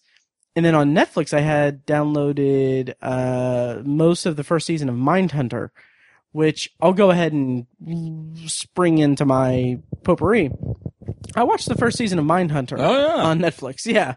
Uh, watched the first few episodes on the airplane, and then um, yeah, it's it's interesting. It's have you have you watched Mindhunter? no, Okay, so Mindhunter is based on a book from two um, FBI profilers who, like, they they spearheaded. My understanding is that they spearheaded the idea of FBI profiling in like the seventies.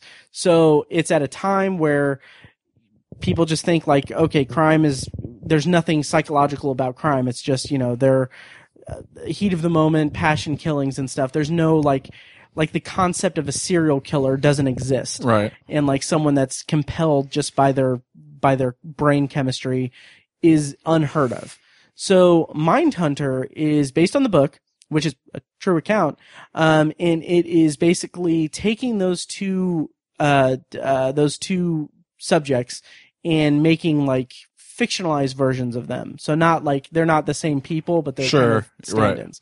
So it kind of tracks. I don't remember the characters' names, but the main guy is this kind of quiet, reserved, um, kind of boyish kind of guy.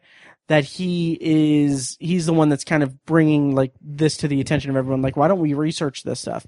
And then the his kind of partner, who he partners up with, is this kind of grizzled old, like kind of uh, FBI investigator who they basically team up and then they have a third person who's a, a psychologist or something that's helping with the research. So it's basically the first season is them going through and interviewing murderers um, to get a sense of what they've done and like why they do what they do.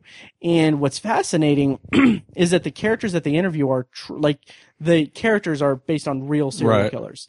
And so there is one in particular, um, Ed Kemper, who the actor portraying him was in I Tonya. He played the bodyguard, um, in I Tonya. Did Okay. ever see that? Yeah. yeah, yeah. Oh yeah, Scene I stealer. love Oh, yeah. that movie. He is so amazing in the show. Is he? like he just goes like you can you can he has such a grasp on that character and it's fascinating because it's a real serial killer like he had to like research this actual serial killer Did they say who it was? Or? ed kemper and they like th- that's the actual guy's name Okay. and like i guess there's like videos that compare like the actual like interviews with ed kemper with his performance and it's like it's very close Really? yeah, and so that's kind of the standout. That's the one that gets the most screen time. But a lot of the show is just them going and talking to different people who've committed different heinous acts that are all based on like real, like are actual people that in the seventies murdered a bunch of people.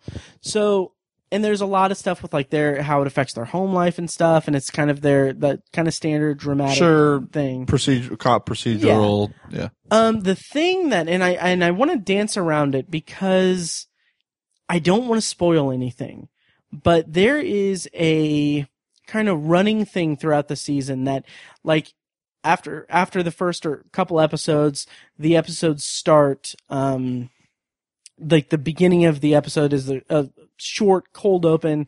Most of them are like 30 seconds of just this random guy doing just innocuous things.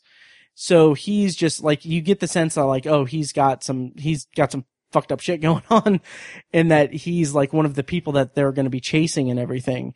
So as it as the season progresses, I'm sitting here formulating ideas like like when did this serial killer do like when was he active is are they hinting at this serial killer is that what season 2 is going to be about and then by the end of it they it, doesn't resolve itself in a way that's satisfying.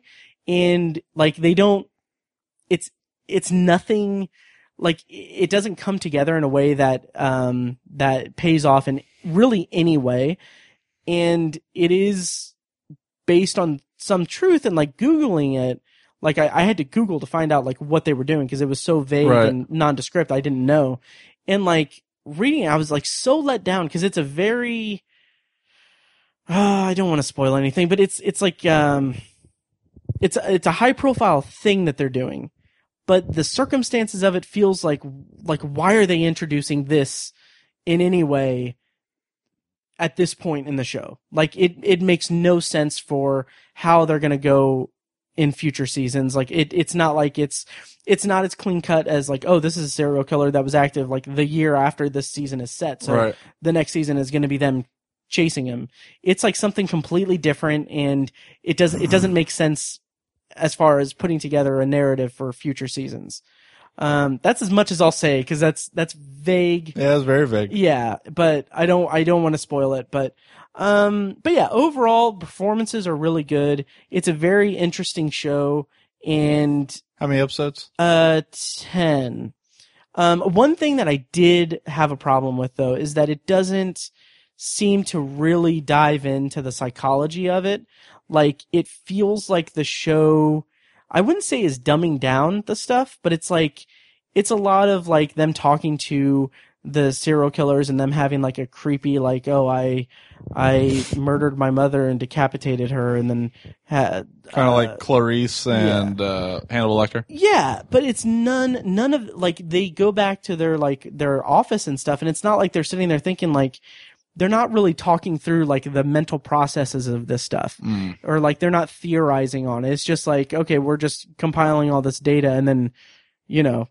we'll Move figure it on to out. the next guy? Yeah, it's just it's Yeah, that's kind of weird. I, yeah. you would think that they would kind of delve into circumstances of what brought that man to be. Absolutely. And and like they do to an extent, but it's not like it's very kind of straightforward. It's not like in a scientific way or anything. It it kind of feels like maybe it is kind of dumbing it down for the audience or maybe they were afraid to get too sci- science heavy in Right. it.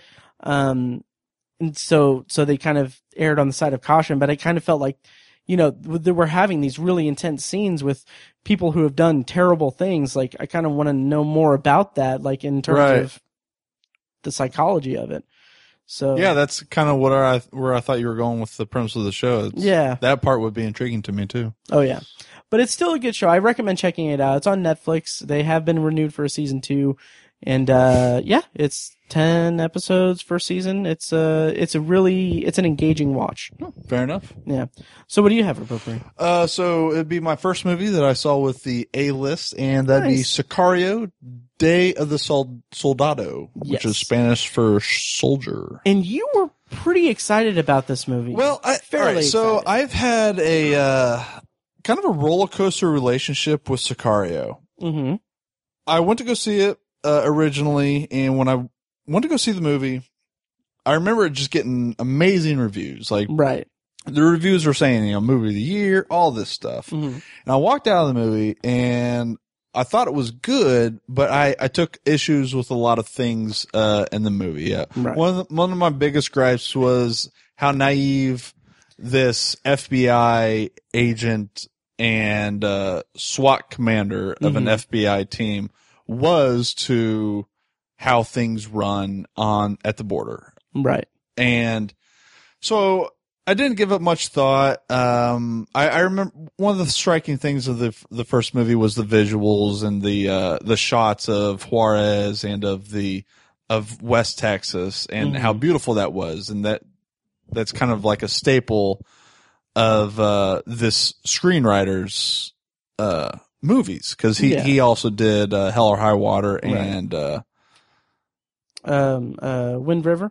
Wind River, yes. Uh, very Taylor Sheridan. I think. Yes, uh, very cinematic uh, landscapes. Mhm. So that was my big takeaway of the movie, and it had had the the border scene, the shootout scene was fantastically shot too, and Mhm. uh, uh, some other things. Uh, all the uh, Benicio del Toro's character Alejandro also Yeah. love love his character in that movie. So it, it's kind of forgettable for me at that point. Mhm. Well, then I see that they are coming out with a sequel, Mhm. and I see the previews of the sequel. I'm like, you know what that that looks intriguing Yeah. because you know it wasn't like a when I first saw that they were doing a sequel. I, it, I took it as a direct to DVD uh, type of deal. Yeah. And then I saw, well, they got Catherine Keener, they have Mhm. Josh Brolin back, they have Benicio del Toro back. So, and then I saw a preview. I'm like, you know what? That actually looks pretty solid. Mhm. So I'll go back and I'll rewatch Sicario again in preparation for this. In doing so, I talked to my brother a little bit about it, and he brought more perspective to the f- first movie uh, than I originally gave credit for, and that was the concept of the FBI agent. Uh, my brother also in law enforcement. Mhm. Uh, my whole family's in law enforcement, but speaking to Peter and some other people, it turns out FBI agents are kind of like that. Really. Are extremely like maybe they're not all naive, but they just don't have the field experience that I kind of expected them to Oh, have. And that they, they're all kind of jumpy for the most part and aren't really all that well versed on field interactions. And Okay. because it's, it's an investigative bureau, right. not so much an action oriented Yeah. bureau. And well, I don't. I don't know. So- I don't speak out of turn. So having sp- spoken with my brother, my dad as well, who's actually worked very closely with federal agents. I, I kind of have a new perspective on her character. Okay. And so uh, I can appreciate that more. So I went back and I watched it and some of the things I took issue with, I found to make more sense the second time through. okay. So I came out of the second viewing like really enjoying it okay. to the point where I think I'm going to go buy it now. Nice. So that got me preparation for the sequel. Okay. Now, uh, broad strokes on it. Uh, I thought it was enjoyable. Uh, it's not as good as the first one, but there are still a lot of things to enjoy. Premise of the movie is there's a te- there's a terrorist attack in the United States that's been linked to uh, the smuggling of people over the border.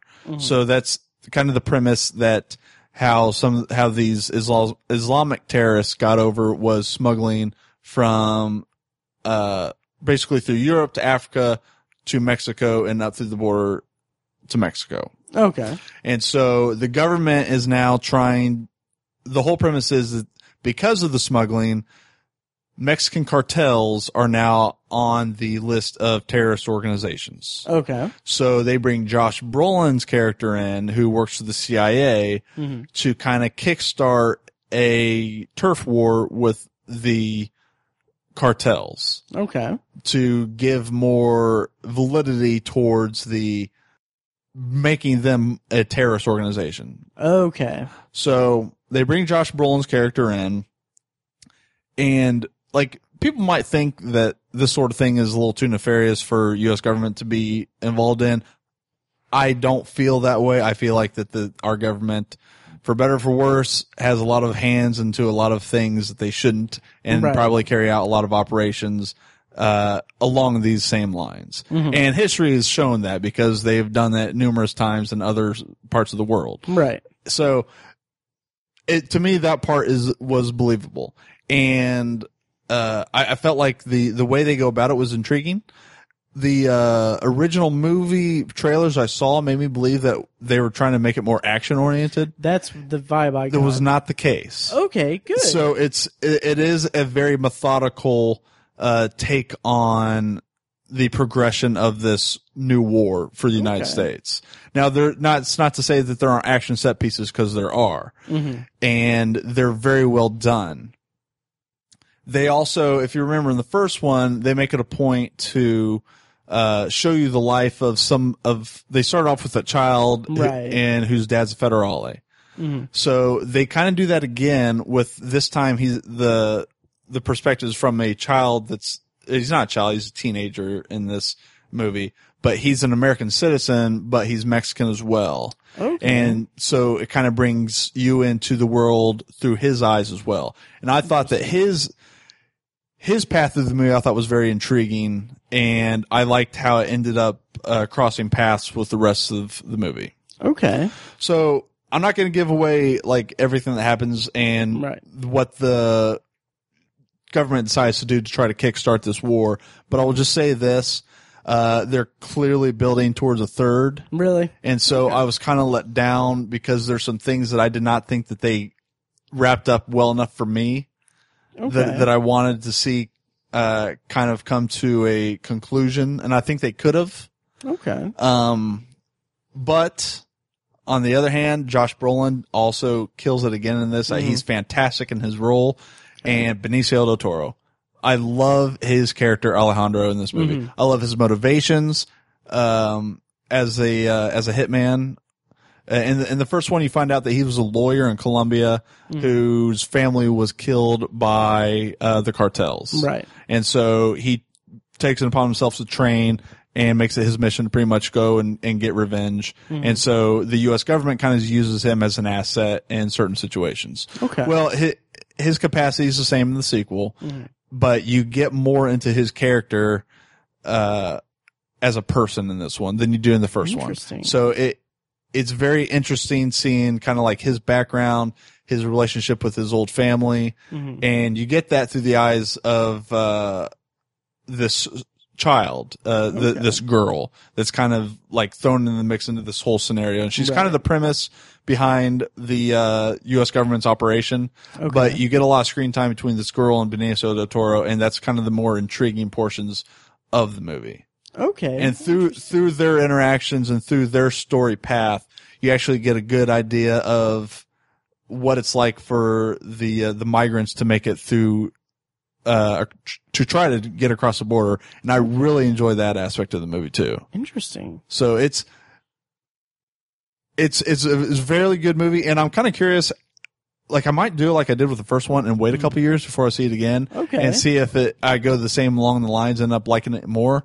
But yeah, it's very, it's a very satisfying sequel. I, I still enjoy the first one more, but it, I was surprised to find that it was not in fact the action heavy, uh, Straight to DVD. Right. vibe, so it, yeah. it was actually pretty methodical and pretty thought provoking. Nice. And I, I had the like I I texted you a lot about my thoughts on the trailer. Right. Like it really felt like if if Benicio del Toro and Josh Brolin and uh, Catherine Keener weren't in that in the trailers, like I would have I wouldn't have seen it. the mar- yeah the marketing would like looked so much like it was just a straight to DVD. Right.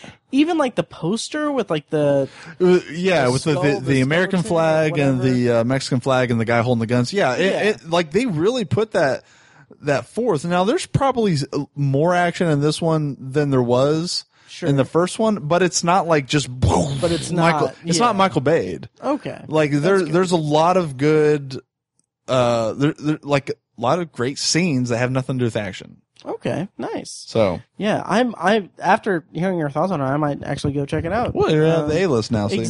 you might as well. And that's the thing. I'm kind of nervous about that because if it resets on Friday, like I have one more reservation I can make. But like if I if I see it on like say Thursday, and then say that I want to see Ant Man and the Wa- well, I guess that That doesn't come out till yeah, that doesn't come out till the twelfth anyway.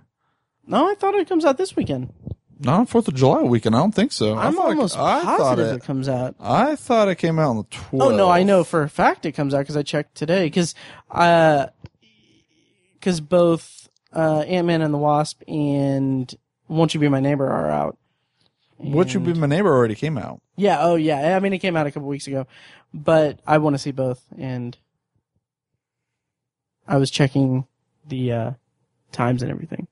But yeah, Ant Man and the Wasp comes out this Oh, I weekend. thought it came out on the twelfth. Nope. Um, Yeah, fuck me then. it's okay. We can't all be as genius as me. It's true. Uh, you're right, yeah, yeah. and you're right. It comes out this week. Okay. Yep. Well, all right then. So yeah, Fair enough. yep. Um. So yes, I think that will do it for this episode of the Obsessive Viewer. Uh, next time, I don't know what Ant-Man the Wasp or and or extended potpourri because I need to get Tiny back in here and need to get Tiny back. talking about Yeah. it.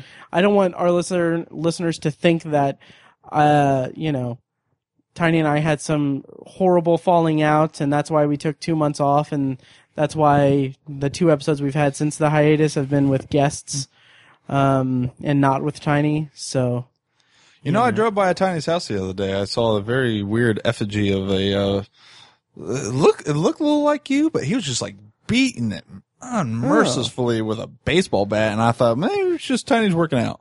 Well, yeah, I mean that's definitely possible. Yeah. I, you know, I th- sometimes sometimes I drive by his house and I, I kind of look in the windows because I mean I I just want to make sure that I don't see like a silhouette of him sitting with a microphone. right? That everything. son of a bitch. right. Um. Yeah. So, Tiny, if you're listening, I miss you, and I'm not sorry. No, there's nothing. There's no bad blood. There's no. There's. It's. It's. He'll be back. It's okay. So anyway, um, thank you so much for coming back on the show. Thank you for Beckus. having me. Yeah, and for not um facilitating my alcohol poisoning in Vegas. You're welcome. So That's what I was thinking of. We'll Yeah. we'll make it up to each other in beers. We will. We will. Um, yeah. So, having said all that, anything you want to say before? Nope, I'm good. No, thoughts? I'm good. All No. right. Great. Well, thank you guys so much for listening, and we'll see you next time.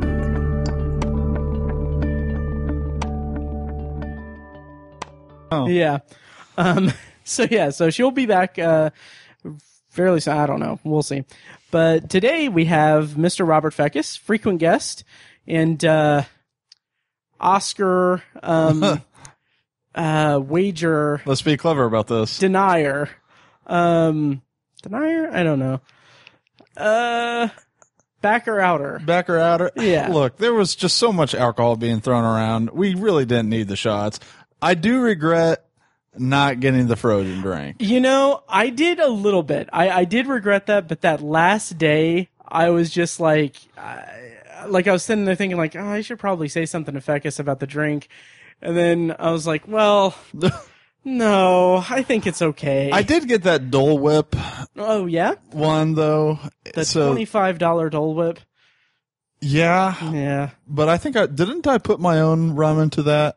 I don't know. I think I did. I think I put my own rum into that. But yeah, that was that was tasty. That was good. I'd never Yeah. had Dole Whip before. Me neither. And then I was regretting it because after the second, after the first day at the pool, um, or like the last day that we were at the pool, I was like, oh, I'm going to switch it up and get a mojito. And I'm like, oh my God, this is delicious. Why was I not Oh, yeah. doing this? Mojitos are are Yeah. amazing. oh yeah. Whew, my pool tab at the end Oh when I checked God. out was rough. Yeah. And see, mine was too, but not, probably not as rough, rough as yours. Probably not as rough as mine. yeah. But like for me and my financial situation, it was like, oh my God. True, Yeah. true. Uh, it was bad. But So- it was a lot of fun. It, it I had a great time. Yeah. I, I will say this: in principle, the cabana was a good idea, but I don't think I would do it again because we just never spent any time. Oh yeah, it was it was a place to put our stuff. yeah, and it was good for the those of us that were severely hungover that day. yeah, It was good for that, but I mean, yeah, we just spent the whole day in the pool. I we mean, we really did, and yeah, yeah, I, probably wouldn't do it again unless I'm there with the wife, and it it was that sort of thing. Mhm. But it was neat to have for Yeah. just the experience. Yeah. but we we didn't utilize. Like we kept the TV on just for you know, Right. we might as well waste Yeah. electricity, and we didn't we didn't use the beer pong table. We barely I, used I our forgot waitress. that there was. I forgot that there was even a beer pong table there. Right. And I feel Um, I'm going to backtrack. I feel like we barely use our waitress sounded bad. Right. We we barely utilize the wait services provided to us by There the cabana. I just kept on going up to the bar myself. Yeah. Um but you know what though it was it was cool for the for the thing, but Yeah. I, I don't think I'd ever do it again. Yeah, same here. I think the big thing about it was uh was that it didn't have any. It didn't have like any bottle service built in or any kind of Right. liquor included in the And deal. that I feel like that would have made a difference, but it also obviously would have made a difference in the price since bottle Yeah. service was the cheapest bottle was like a hundred bucks, which Yeah, is that's true. outrageous Yeah. for a twelve dollar bottle of vodka. right. Jesus Christ. Yeah. Oh, yeah. So after the day of the cabana, um, when everyone's leaving and everything, I'm I'm getting my stuff from the cabana and I'm walking down like down the side of the pool and like there's this guy like security was at the like we were on like the end I think end cabana. No, we were we had a middle cabana. Oh, okay. Okay. Well, the one on the end by the middle uh, bar area. Uh huh. um there was a guy there that was like very like he was livid and like yelling talking about how it's such a waste of money and how they charge this much for a bottle of just cheap ass vodka and stuff and like security was there like ready to escort him out and stuff Here's the thing: bottle service is always ridiculous. It shouldn't Yeah. come as a shock to you. Right. The bottle service is pricey. Yeah. That's bottle service. right Like you don't get bottle service at the alcohol aisle in Walmart. right You get it as a status thing Yeah. to show people, look at all the money I'm throwing around. Right. That's why I never get it. Cause I, Yeah. I, I know ahead of time it's fucking ridiculously priced. right So that's why I snuck mine into f- my alcohol in with uh, fake suntan lotion bottles. yeah very good Yeah. Yeah. And it worked out. yeah so you're listening to vegas cast Yeah. um, but no, we did have a wager. Um, so for for background, if you go, if you guys go back and listen to the episode where we recount the or we go through the Oscar nominees, we did have a wager where each pick that we got wrong, the other one would have to buy a shot. in Vegas. So I did the I did the math, and it was I was to do seven shots, Fekkes, you were to do six, and we each owed each other a uh, Frozen- specialty frozen frozen, drink, frozen drink. And uh, yeah, so I was all I was all this is what surprised me. I was so gung ho about it, and then you were so quick to be like, "Nah, that's too much." And I thought, like, did we just did we just do like a body swap Freaky Friday thing? Here- here's here's the thing. First of all, we were drinking a lot of alcohol anyway. we were. That is so true.